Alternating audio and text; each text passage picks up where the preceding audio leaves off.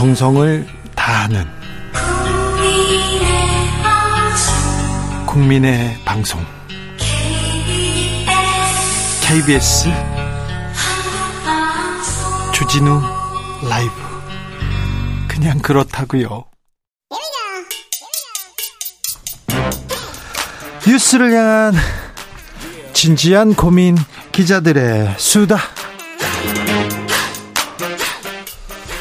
라이브 기자실을 찾은 오늘의 기자는 미디어 오늘 정철은 기자입니다. 어서 오세요. 안녕하세요. 오늘은 어떤 얘기로 가볼까요? 이번 주에 기자들이 다 국정감사 때문에 정신 없었는데요. 예. 어, 국정감사에서 등장했던 또 방송사들이 있습니다. MBC, YTN, TBS 얘기를 좀 해보겠습니다. 네, MBC를 너무 이렇게 좀 키워줍니다. 예, 어제 방송문화진흥회 국정감사 있었는데 이 방송문화진흥회는 MBC 대주주이자 네. 관리감독 기관입니다.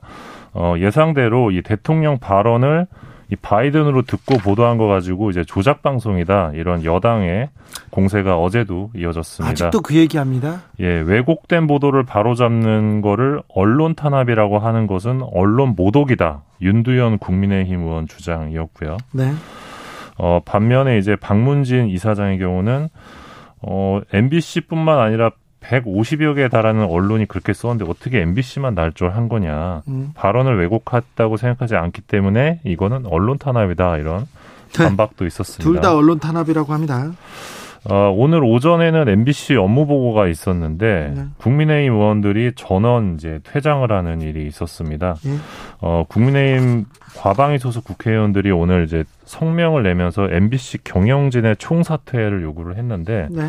이게 이번 주에 있었던 PD 수첩 그 김건희 여사 박사 논문 표절 문제 제기 방송 네. 어, 관련된 좀 주장 메시지로 느껴졌습니다. 네. 김건희 여사 대역을 쓰면서 대역 고지를 안 했다. 요 대목을 이제 문제를 삼았는데 이 부분이랑 박사 논문을 너무 쉽게 딴 것처럼 PD수첩이 묘사했다 이러면서 조작 연출을 주장합니다. 네. 국민의힘 쪽에서 그러면서 어 기자회견에서 어떤 대목이 좀 나왔냐면 MBC는 민주당의 프로파간다를 위한 찌라시 보급 부대 막장 방송이다. 상당히 좀 과격한 찌라시 보급 부대 막장 방송이요. 예. 상당히 좀 과격한 주장이 네. 오늘 나왔고 그래서 MBC도 즉각 입장을 내서 언론에 대한 모욕을 중단해 달라 이렇게 입장을 내기도 했습니다. 자, 국민의힘의 MBC 때리기는 계속됩니다. 네, 점점 강도가 좀 높아지고 있는 것 같고요. 그리고 또 뭐좀 네, 윤두현 국민의힘 의원 같은 경우는 PD 수첩을 폐지해야 된다 이런 주장도 최근에 했습니다. 네. 임현선님께서 언론 탄압하면서 언론 탄압 아니라고 하는 언어 유희 얘기합니다. 자, 국민의힘도 언론 탄압이라고 얘기하고요. 저기 MBC도 언론 탄압이라고 얘기합니다. 국민들이 잘 보고 계시죠? 다음으로 만나볼 얘기는 아, YTN이 지금 뜨거운 감자인데요. 그렇다면서요? 네, 11일 날 한국전력 국정감사 자리에서 이철규 국민의힘 의원이 이제 조속한 시일 내에 YTN 주식 매각 절차를 진행해 달라 이렇게 한전 KDN 사장에게 주문을 했습니다. 네. 한전 KDN이 YTN의 지금 최대 주주거든요. 네. 그리고 이 매각을 추진하겠다 이렇게 또 화답을 했습니다. 어, 어제 이재명 민주당 대표가 언론 현업단체랑 간담회 자리를 가졌는데 이 자리에서 YTN 노조위원장이 이런 얘기를 했습니다. 정부가 YTN 주식을 계속 보유하려던 한전 KDN의 팔을 비틀어서 이 매각을 하도록 압박을 했다. 이 주장인데요. 네. 그러니까 한전 KDN은 원래 YTN 주식을 팔 의사가 별로 없었는데 계속 이제 그 산업부에서 그러니까 위에서부터 팔라고 압박이 있다는 거죠 지금. 네. 그럼 도대체 이걸 팔아서 누구에게 주려는 거냐는 그 궁금증이 나올 수밖에 없는데 지금 유력하게 나오고 있는 것이 한국경제신문입니다. 한국경제신문한테 지금 YTN을 판다고요? 지금 이 여기 여기 얘기가 계속 나오고 있는데 2020년에도 한국 경제가 인수전에 참여할 수 있다라는 입장을 밝힌 바가 있, 있습니다. 네. 최근에 YTN 지분을 또 사기도 했어요. 그래서 지분을 지금 5%를 갖고 있고요. 그렇게 많이요? 예, 한국경제랑 한국경제 TV 포함해서 어 그래서 최근에 매수를 한 게 인수전에 대비하기 위한 것이다 이런 분석도 있고 또 뭐 한국경제 대표이사랑 뭐 어, 대통령과 무슨 뭐 동창이다 이런 얘기도 돌고 있습니다. 한국경제신문이라 전경련 그러니까 현대차를 비롯한 대기업이 주주죠? 네 맞습니다. 최대 최대 주주가 현대자동차고요. 그 밖에 대기업들이 이제 한국경제 지분을 나눠 갖고 있습니다. 네. 그래서 언론계에서는 이제 정경련을 네. 대변하는 신문이다 이런 평가도 있습니다. 그렇죠. 정경련의 영향력이 엄청 컸는데 국정농단 당시에도 당시에도 정경련 얘기와 한국경제신문 얘기는 매우 많이 나왔어요. 그리고 그 전에도 얘기 나왔는데 YTN 민영화 얘기가 나온 것은 뭐 한두 해 예, 얘기는 아니지만 지금 하필 이렇게 얘기에 나오 지금은 얘기가 나오면 언론의 중립성 공공성 이런 부분하고는 좀 거리가 있는데요. 예, 특히 이제 조중동보다 더욱 어떤 보수적인 색채를 드러내는 논조를 갖고 있기 때문에 네. YTN의 논조도 좀 달라질 것이다. 지금보다 훨씬 오른쪽으로 그런 그러, 우려도 있고. 그러게요. 네. 일방적으로 일방적으로 기업 그리고 또 돈 있는 사람들 재벌 이렇게 편을 든다 이런 얘기도 좀 있고요. 아 참. 네, 그래서 이게 좀 뜨거운 이슈이고요. 제르니스님께서 언론을 통제하려고 하는 것 같아요. 이렇게 하는데 지금 지 YTN 민영화 얘기가 나오면 이거 언론 통제하는 거 아니냐, 언론 장악하는 거 아니냐 이런 어뭐 비판이나 이런 지적을 받을 수밖에 없는 그런 상황 아닙니까? 왜 네. 지금 그럴까요? 그러게 말입니다. 네. 왜 지금일까? 네. 또 공교롭게도 MBC랑 저기 YTN은 지금 세무조사도 하고 있습니다. 그러니까요. 네. 네. 공교롭게도. 네. 예. 그리고 TBS 얘기도 예, 나죠. 12일 날 서울시 국정감사에선 TBS 얘기도 있었는데 오세훈 서울시장이 TBS를 가리키, 가리켜서 누가 봐도 정치적으로 편향돼 있다. 특정 정당, 특정 계파를 지지하는 사람이 대표적 프로그램을 진행하고 있다 이런 말을 했습니다. 뭐 김어준 씨를 겨냥한 네. 것 같고요. 김어준 미화 이 얘기인데요. 예, 뭐 물론 이제 서울시 국민의힘 쪽에서는 지금 TBS를 아예 없애버리는 그런 네. 사실상 없애버리는 폐지 조례안을 냈는데 어, 오세훈 시장은 우리는 노조 움직임을 예의주시하고 있다. 현재로선 시의회와는 입장을 달리하고 있다. 이런 답을 하기도 했습니다. 오세훈 시장께서 그 폭, 폭우가 내리던 날 TBS 사장이 왜 어, 회사에 복귀하지 않았는지 그걸 자체적으로 감사하거나 또 이렇게 알아보겠다고 얘기하죠. 네, 그때 그 TBS 대표이사가 휴가 중이었는데 네. 네. 복귀하지 않았다고. 네, 지금. 몸이 아파가지고 네. 휴가 중이었는데 그 폭우 때 복귀하지 않았다고 네. 얘기합니다. 오세훈 시장한테 대통령은 왜 폭우 때 복귀하지 않았냐고 이것도 좀 물어보고 싶은데. 네. 아무튼 그래서 그런 상황이고요. 네. KBS 국정감사는 다음 주 월요일입니다. 아, 다음 주 월요일이에요? 네. 네, 알겠습니다. 제 얘기는 좀 안 나왔으면 좋겠어요. 네. 어, 다음으로 만나볼 이야기는요? 네, 요즘 그 우리가 OTT라고 하죠. 네. 그 OTT로 OTT의 어, 시대 아닙니까? 네, 다들 하나쯤은 가입하고 계실 텐데 네. 뭐 진행자는 굉장히 특이한 경우죠. 네. 아니 저도 보기는 봐요. 어, 가입하셨어요? 어, 가입은 안 했지만 같이 보고 있습니다. 아, 가입돼 네. 있죠. 가입돼 있는 네. 게 있습니다. 네, 지금 한국 사람들이 가장 많이 보는 게 아마 넷플릭스일 텐데. 네, 저도 넷플릭스 봅니다. 예, 넷플릭스가 11월 4, 3일자로 어, 월 6.99달러 광고형 베이징 요금제를 출시한다고 합니다. 어, 원래 좀 몇만 원 했던 것 같은데 예, 일종의, 이건 엄청 싸네요. 예, 일, 일종의 저가형 광고 요금제인데 네. 한국에선 4일 오전부터 이제 나오, 나오는 상품이고요. 월 5,500원입니다. 네. 어, 기존의 넷플릭스 요금제는 9,500원, 13,500원, 17,000원 세 가지 중에 하나인데 네. 이게 5,500원으로 나오는 대신에 어 콘텐츠가 재생되기 전 중간에 이제 광고가 나오는 겁니다. 광고를 봐야 30초. 되는군요. 예. 광고를 보는 대신에 네. 가격이 좀 싸지는 겁니다. 네. 어 미국 넷플릭스의 경우는 시청률 조사 업체 닐슨이 광고 시청률을 분석하기로 했다고 하고요. 예. 그래서 미국에서는 어, 향후에 넷플릭스 시청률 집계가 가능해질 것으로도 예측이 되고 있습니다. 네. 아, OTT 1위 아닙니까, 넷플릭스. 네, 그런데 세계 점유율 1위죠. 광고형 요금제 도입한다. 이거 어, 파장이 있을 것 같습니다. 네, 맞습니다. 지금까지는 이제 뭐 전문 용어로 SVOD라고 하죠. 이제 구독형 어, 서비스였는데 앞으로는 어, AVOD라고 해서 이제 광고를 보는 동영상 서비스로 전환이 되는 건데 이게 한국의 특히 한국 방송계에 미칠 파장이 적지 않을 것 같습니다. 당장 넷플릭스가 광고를 가져가는 거거든요. 네. 광고 파이는 정해져 있는데 그래서 광고 시장에서 좀 어떤 지각 변동이 불가피하다 그러면 어, 넷플릭스가 광고까지 가, 져가게 되는 상황 속에서 지상파, 뭐 종편, 뭐 케이블 할 거 없이 기존 그 국내 방송사들이 어, 시장에서 타격을 받을 가능성이 높다 이런 우려가 나오고 있습니다. 그러게요. 또 이또 광고 시장은 또 어떻게 흘러갈지 지금 이제 지금 우리나라 방송법이 20년 전 방송법인데 네. 그때는 OTT가 없었잖아요. 네. 그래서 이게 방송 규제 체계가 OT, 아예 없죠. 네, 그래서 OTT를 좀 포함할 수 있는 방송 규제 체계 재구 조화가 무조건 필요합니다. 그래서 문재인 정부 방통위에서 시청각 미디어 서비스법을 구상을 해서 세팅을 다 해놨는데 너무 안타깝습니다. 지금 제가 시청각 미디어 서비스법 얘기를 해야 되는데 윤석열 차 기사를 쓰고 있는 제 자신이 되게 자괴감이 들 때가 있거든요. 네. 예, 좀 이런 논의를 좀 입법 논의를 빠르게 좀 해서 네. 네. 일을 해야 되는데 일을 노, 해야죠. 예. 논란이 너무 많기 때문에 사고가 네. 너무 많기 때문에 그 기사를 안 쓸 수가 없어요. 네. 진짜 바이든 날리면 저희도 별로 쓰고 싶지 않아요, 정말. 근데 그걸 어, 계속 썼잖아요. 네. 그런 논란이 생기면 빨리 정리하고 네. 어떤 거는 사과하고 빨리 넘어갔 일로 넘어갔으면 좋겠어요. 좀 사회에 도움이 되는 일을 하고 싶습니다. 알겠습니다. 알겠어요. 네. 사회에 도움을 도움이 되는 기사를 쓰고 싶은 미디어 오늘 정철은 기자와 함께 했습니다. 감사합니다. 고맙습니다. 네, 교통정보센터 다녀올게요. 임초희 씨.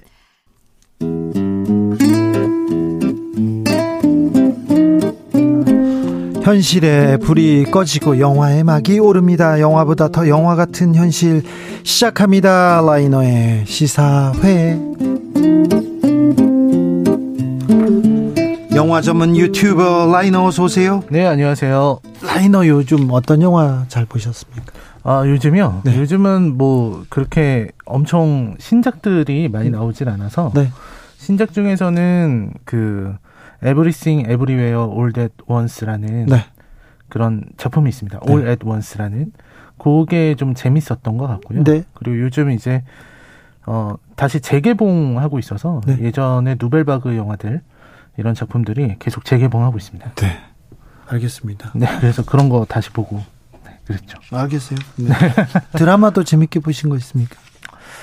최근에요? 네. 최근에는 드라마 제가 볼 시간이 좀 부족해서. 알겠습니다. 네, 네. 넘어가 보겠습니다. 오늘은 어떤 이야기 해볼까요? 아, 오늘은 이제 뭐 다들 아시는 얘기인데요. 네, 최근에 이제 식민사관이다 네. 뭐 이런 뉴스가 많이 국민이 있더라고요. 역사 공부하고 있습니다. 네, 역사 공부 하는 그런 내용인데요. 그것 때문에 이제 그거 보고서 어, 생각나는 영화들이 많이 있었습니다. 예. 사실 뭐 영화는 많죠. 뭐 암살 같은 작품도 있고 밀정 같은 그렇죠. 작품도 있고 한거 생각. 네, 한거 그 고화성 씨가 유관순 네. 역할을 맡아서 정말 멋진 연기를 보였는데요. 네. 근데 오늘은 그 한 시인의 영화를 이야기해야 될 것 같습니다. 바로 윤동주 시인의 이야기를 그린 영화 이준익 감독의 동주입니다. 아, 동주 강하늘 배우가 네. 그 너무 인상 깊었습니다. 동주 아 가슴 아픈데 어떤 작품입니까? 아 일단은 동주는 뭐 잘 너무 잘 아시겠지만 네. 이 윤동주 시인 우리나라 문학사의 길이 남을 아, 부끄러움의 시인이라고 많이 불렀었는데요. 네. 대표적인 저항 시인 윤동주의 이야기를 담은 작품입니다. 그러게요. 참 네. 일본이 침략을 안 했는데 왜 윤동주 시인은 저항하고 있었을까요? 그... 조선 왕조가 썩었는데 왜 윤동주 시인은 거기에서 그렇게 고문을 당하고 있었을까요? 그런 생각을 해봅니다. 네, 굉장히 안타까운데요. 1917년에 태어난 윤동주 시인은 1945년에 일본 후쿠오카에서 광복을 단 6개월 앞두고 옥중에서 사망했습니다. 그때 27이었어요. 네, 상... 그때 27이었어요. 27이었습니다. 네. 그 어떤 재능과 그 업적을 생각하면 정말 너무 안타까운데요. 너무 안타깝습니다. 특히 이제 그동안의 윤동주 시인은 이제 그 독립운동가의 모습보다는 네. 저항 시인, 네. 굉장히 부끄러움을 얘기하는 그런 시인으로만 알려져 있었는데, 네. 근데 2010년에 공개된 문서들, 재판 관련 문서들을 보면 어, 정말 독립운동가로서, 그러니까 일제 재판관 앞에서도 당당하고, 그리고 아주 조선 독립에 대한 네. 열망, 그리고 이런 것들을 열정적으로 이야기하는 윤동주 시인의 모습을 볼 수 있거든요. 지금 그 무지막지한 폭력, 고문, 그리고 생체 실험까지. 그러니까요. 네. 그 앞에서도 이렇게 당당하고 끊임없이 투쟁했던 독립투사의 모습, 음. 시인의 모습, 아, 가슴이 아픕니다. 정말 이게 너무 대단한 일이라는 생각이 드는데요. 네? 왜냐하면 1940년대에 들면 우리나라 문인들이 아주 많이 전향을 합니다. 그렇죠. 스스로 친일파가 된 사람들이 되게 많거든요. 네. 이 춘원 이광수라든지 육당 네. 최남선 같은 사람들이 특히 그렇습니다. 네. 그때 반민특위 때 어쩔 수 없이 친일을 했다. 민족을 위해서 친일을 했다. 이런 궤변을 늘어놓은 이광수 같은 사람도 있죠. 그런데 모든 그럼에도 불구하고 독립운동을 했던 분들이 있습니다. 그러니까요. 이런 이런 분들에 비하면은 윤동주 시인의 그 고결한 정신은 네. 너무나도 아름답습니다. 그렇죠. 이 영화는 바로 그런 윤동주 시인과 윤동주 시인의 또 또 다른 이 영화의 주인공이라고 할 수 있는데 송몽규. 네, 사촌형 송몽규. 박정민 씨가 네. 연기를 했습니다. 아, 박정민 배우의 강하늘 배우의 진짜 열연 정말 하, 대단했습니다. 네, 그렇습니다. 그 참 너무 닮으면서도 또 너무 달랐고 그러다가 같은 길을 갔고 네. 그리고 형무소에서 같은 형무소에서 비슷한 시기에 둘이 뭐 죽은 시기를 보니까 네. 한열 며칠밖에 차이가 안 나더라고요. 네, 같이 좋은 곳에 잘 가셨을 거예요. 그 두 청년의 이야기를 그린 영화가 바로 동주입니다. 네. 동주 영화 속으로 들어가 보겠습니다. 네, 일단 이 영화는 흑백 영화고요. 영화는 이제 이미 체포된 상태에서 시작을 해요. 아우. 일본 제국 경찰에 체포돼서 신문을 받는 윤동주의 모습이 나옵니다. 근데 너무 처연하게 아름답습니다. 너무 아름답죠. 그리고 윤동주의 과거를 이제 보여주는 거죠. 이제 송몽규랑은 언제 처음 만났느냐 이게 그의 질문이거든요. 네. 그 질문으로 이제 과거로 돌아가게 돼요. 네. 어 그런 얘기죠. 윤동주가 이제 일본 순사에게 신문을 봤는데 그때 네. 송몽규 얘기가 나오게 되고요. 이 둘이 어렸을 때 1935년 북간도에서 네. 둘이 살고 있었습니다. 용정에서 같이 태어나서 자랐죠. 그때 어, 문익한 목사님도 같이 자랐었어요. 네. 여기서 이제 같이 살았고 둘 다 굉장히 머리도 명석하고 네. 아주 뛰어난 사람들이었는데 네. 이제 몽규랑 동주가 성격이 좀 달라요. 예. 이게 초반에 보면 이 예배당으로 싸우고 있거든요. 동네 아저씨들이 네. 예배당을 뭐 갖고서 이제 학교로 만드는데 이거를 뭐 인민학교로 만드는 게 맞냐 뭐 이런 얘기로 다투고 있었습니다. 예. 근데 그걸 보고서 동주랑 몽규는 같은 마음인데 네. 동주는 안에서 열심히 책 읽고 공부하고 있고요. 네. 몽규는 그걸 보면서 참지 활동하죠. 못하고 활동. 뛰어나가요. 네, 행동합니다. 네, 뛰어나가서 그 사람들 앞에서 연설을 합니다. 네. 어, 이런 종교는 예배당에 가서 하면 되고 네. 어, 우리에게 필요한 거는 세계의 흐름에 맞는 그런 네. 교육이 필요하다라는 네. 거를 막 외치기 시작합니다. 그 어린 나이에 그렇습니다. 네. 그러니까 두 사람이 전혀 이 살아가는 방식이나 아예 다르죠. 이게 다른 거예요. 네.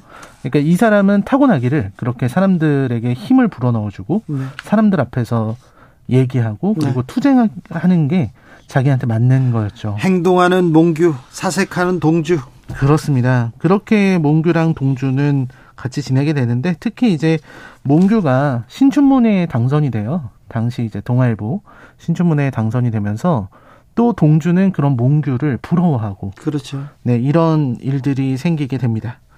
그리고 동주는 사실 시를 쓰고 싶어 하는데요. 네. 시를 너무 사랑해서 시를 쓰고 싶어 하는데 이제 아버지는 의사대라고 하죠. 네, 의사대라고 합니다. 이거 뭐 실제 싫어합니다, 다. 그렇죠. 전부 싫어죠. 네. 그렇게 해서 이제 동주하고 몽규는 네. 같이 이뭐 유학이라고 해야 되겠죠. 네. 네. 그때 당시에 경성에 오는 건 유학이니까요. 네. 연희 전문학교 지금의 그 연세대학교인데요. 예. 거기로 이제 와서 어, 학교 생활을 하게 됩니다. 글도 쓰지요. 네, 글도 쓰고 같이 이제 잡지도 만들고요. 네. 네 이런 일들 합니다. 근데 그때부터도 그 전부터도 몽규는 계속해서 이런 어, 행동하죠. 행동하고 활동하고 이런 활동가로서의 역할이 있었고요. 어, 근데 활동하면서 한 발짝 먼저 뛰쳐나갑니다. 동주가. 그렇습니다. 항상 한 발짝 먼저 앞서서 나가고요. 동주는 계속 시를 썼고 그리고 정지영 시인을 만나기도 됩니다. 네. 그리고 그 상황에서 두 사람은 이제 교토 유학 권유를 받게 돼요. 네. 그리고서 이 교토 유학을 가게 되는데 네. 그때 일본의 압박이 엄청 심해져서 이제 조선어 조선 말을 아예 못 쓰게 네. 그렇게 금지하게 되고 네. 그리고 창씨 개명을 해야 되는 이제 일본 이름으로 바꿔야 되는 그런 일들이 있었습니다. 네. 그리고 그 두 사람은 또 같이 시험을 봐서 일본으로 가게 돼요.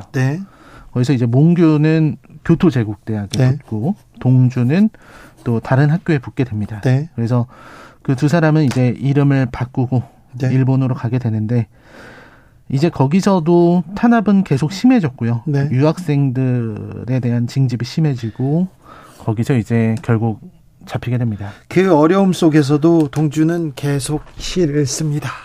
계속해서 시를 씁니다. 그 네. 시가 작품에서 계속 나와요. 우리가 너무 잘 알고 있는 뭐 자화상이나 별에는 밤이나 네. 서시 같은 시들이 계속해서 나오고 있고요. 네. 그리고 이 영화에서 너무 너무 슬픈 장면이 너무 많습니다. 네. 이 6356님께서 영화에서 육첩방은 남의 나라 하면서 강하늘 배우가 낭독한 음.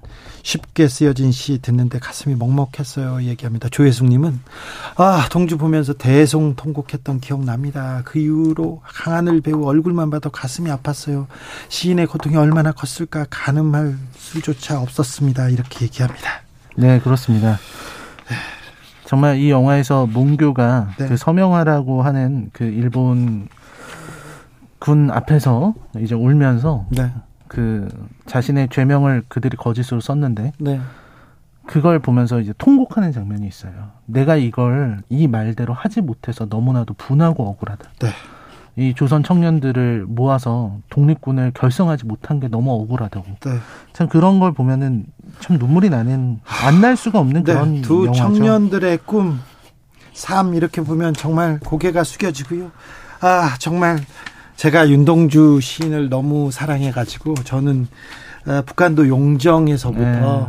그가 이렇게 걸어왔던 길을 다 따라가 봤어요. 일본에서도 후쿠오카 네, 네, 형무소도 가보고 대학교도 가보고 그 또 흔적을 찾아서 제가 몇 번 이렇게 다녀왔는데 아 영화 보면 가슴이 벅벅하더라고요. 네, 저도 너무 너무 좋아해서 네. 저도 시도 다 외우고 그러고 있는데 참, 참 눈물이 안 날 수가 없더라고요. 네. 이 영화를 라이너가 추천한 이유는요? 아, 역시 이 윤동주의 고결한 정신, 신념을 보다 보면은 어떻게 저런 사람이 있을 수 있지? 어떻게 저렇게 아름답고 꺾이지 않는 신념을 가진 사람이 있을 수 있을까 하는 그렇게요. 생각이 들죠. 한 점 부끄러움 없기를 그렇게 기도했지 않습니까? 부끄러워하고. 그렇습니다. 아니, 좀, 네, 그러니까요. 네. 근데 그런 어떤 위대한 가치들이 요즘은 무너지고 있는 것 같아요. 네. 사실 이런 분들의 희생이 있었기 때문에 윤동주 같은 분의 어떤 정신이 있었기 때문에 우리가 그런 걸로 배워야 되는데 아직 우리 사회는 여전히 이완용이나 이광수 같은 친일파들이 하는 말을 논리를 반복하고 있는 것처럼 보입니다. 그래서 그런 게 너무 안타깝다는 생각이 들어요. 네. 그 사람들은 팔 수 없는 걸 팔아서 부귀영화를 누리고 그리고 파렴치한 친일을 했으면서도 자기 변호를 일삼았던 사람들인데 그 사람들은 일제 시대가 더 좋았어요. 그렇죠. 일제 이후에서도 그 분들은 아, 저 친일파 할아버지 감사합니다. 돈 많이 주셔서 저희는 배가 아주 감사합니다. 얘기하고 독립군 할아버지 저희는 배가 고파요. 이렇게 얘기하는 게 우리 현실이었지 않습니까? 그렇습니다. 그래도 친일을 부끄러워하고 친일을 뭐 칭송하는 사람들은 있었지만 그래도 사라진 줄로만 알았어요. 사실 우리가 힘이 없어서 나라를 빼앗겼지만 그거는 일제의 광기 어린 침략 야욕이 있었기 때문이거든요. 네. 그때 우리가 상대적으로 힘이 부족했다고 해도 이렇게 윤동주처럼 자기 몸이 부서지는 것을 아랑곳하지 않고 부딪힌 그런 사람들이 있었습니다. 그런 사람들이 있었습니다. 몸을 그, 내던진 사람들이. 그런데도 있어요. 자기가 시를 쓴다는 게 부끄럽다라고 네. 말하는 그 윤동주 시인의 그 청아한 삶을 보고 있으면 네. 오히려 존경하게 되더라고요. 그렇죠. 존경스럽죠. 그렇죠. 사실 진짜 부끄러워해야 하는 거는 이 수치심을 모르는 사람들. 친일파 논리를 마치 제대로 된 어떤 역사인 것처럼 말하는 그런 사람들이 아닌가 싶습니다. 아, 참, 김미경님께서 영화 동주 생각하면 제가 어떻게 살아야 할지 자문하게 됩니다. 아, 쉽게 쓰여진 시 계속 저는 계속 외우면서 제가, 아, 인생은 살기 어렵다는데, 인생은 살기 어렵다는데 하면서 항상 열심히 살려고 합니다. 네. 아, 여러분도 동주 보면서 그런 생각 할 겁니다. 정치인들은요 한 점 부끄럼이 아니라 열 점 부끄럼 있어도 괜찮아요. 열 점 부끄럼만 있었으면 좋겠어요. 조금 그래도 좀 부끄럼이라는 게 있다 이런 생각을 하면서 좀 정치를 해주셨으면 한다는 생각이 조금 들었습니다. 저는 부끄러워 죽겠어요 정치인들 보면. 네. 오늘 시사회 아, 라이너가 골라온 작품은 동주였습니다. 동주 잘 봤습니다. 네, 감사합니다. 네, 감사합니다. 감사합니다. 지금 동주 OST 중에서 강하늘이 부른 자화성 상 나가고 있습니다. 네. 그 말 하나하나 씻고 하나 너무 아름다운데요. 여러분 윤동주 시인의 시에서 그리고 동주 영화에서 또 우리를 한번 되돌아보는 그런 시간 가져도 좋을 것 같습니다.